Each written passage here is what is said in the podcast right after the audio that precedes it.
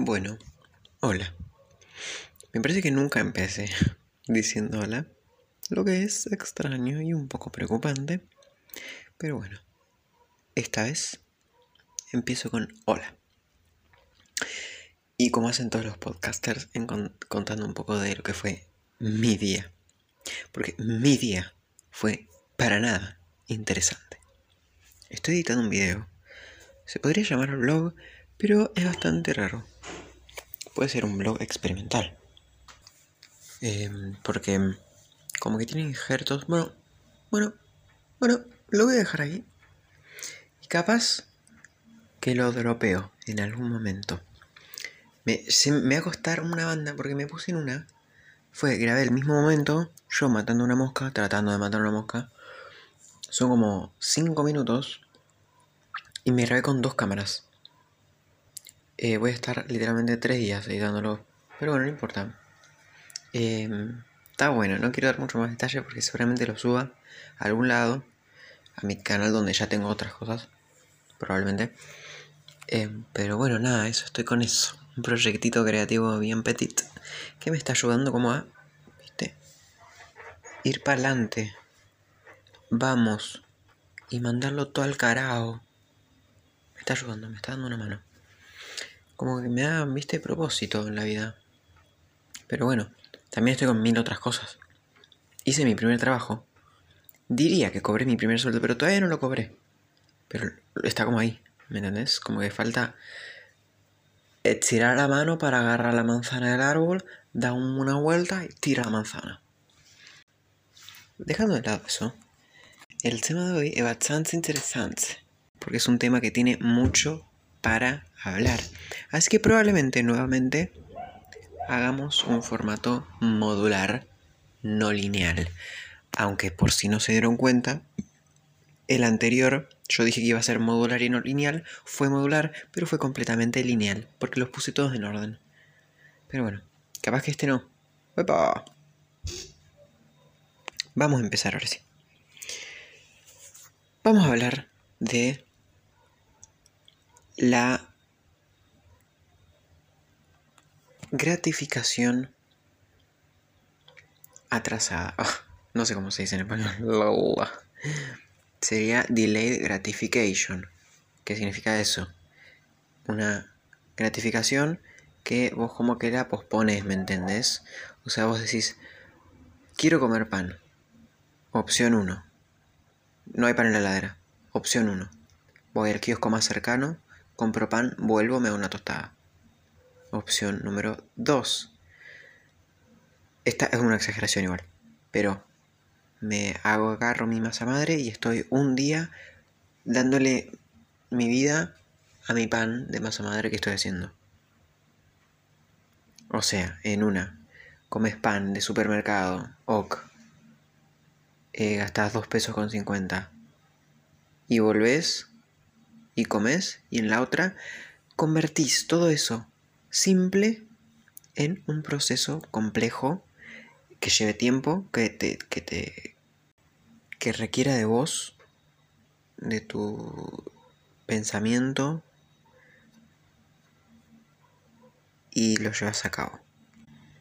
Claramente, uno, en este caso el supermercado, cuesta menos, pero comes un pan que ya comiste 1500 veces y que no es buen pan, no es buen alimento, pero es lo que comes. En la segunda opción, tardas mucho más, está bien, pero comes un producto que es otra cosa, porque lo hiciste vos, le pusiste tu tiempo, eh, y no hay mucho más que decir. Me parece que con ese ejemplo, ese ejemplo se entiende, pero quiero hacer tiempo porque no quiero que sea tan cortito. Bueno, ese es el tema.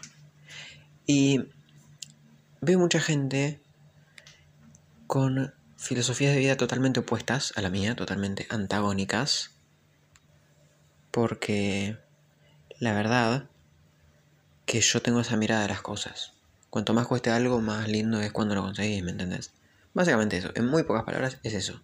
Cuanto más cueste, más lindo es obtenerlo. Ya sea tiempo o, bueno, plata no, porque es otra cosa eso. Y ahí entras en el tema de gasto o inversión también Porque puedes gastar 1500 pesos o invertir 300 dólares en uno mismo. No invertir en cripto, obviamente, invertir en uno mismo. Y a lo que uno le hace feliz y lo completa. Pero tema para otro momento, ¿verdad? Bueno.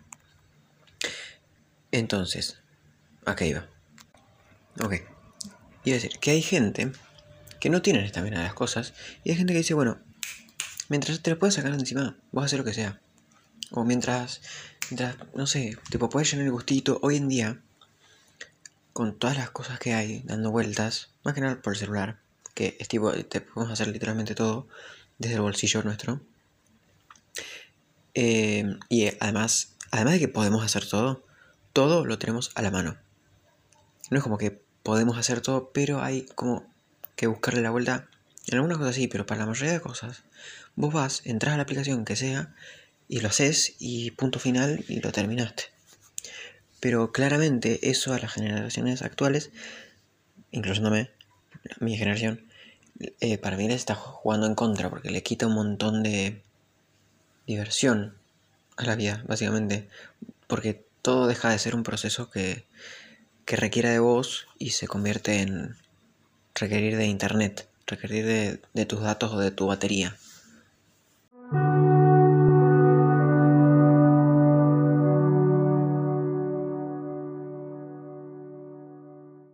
Estoy grabándolo en otro momento esto. Porque me cortaron la, la, vez pasada. Me acabo de tomar un tecito, me estoy por ir a bañar y ver una película de tres horas. La solución a esto, en mi opinión, es en pocas palabras, complicarnos la vida.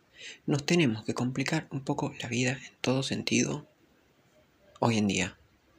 Todos. Y complicar todo un poco. Obviamente hay niveles y hay momentos.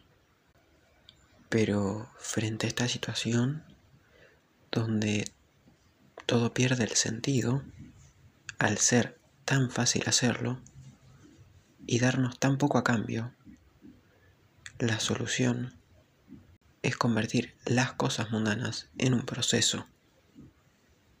Un proceso puede ser creativo o puede ser un proceso intelectual, como una investigación, ponele, qué sé yo. Cada uno tiene que buscar en su vida lo que pueda complejizar un poco porque si no vamos a terminar todos como los gordos en Wally, con todo plato con todo servido en plato de, de oro. Y lo único que sé cómo servir es la venganza, que se sirve feria. Bueno, vamos a cerrarlo ahí. Yo no suelo hacer resúmenes. En, este, en esta oportunidad tampoco lo voy a hacer.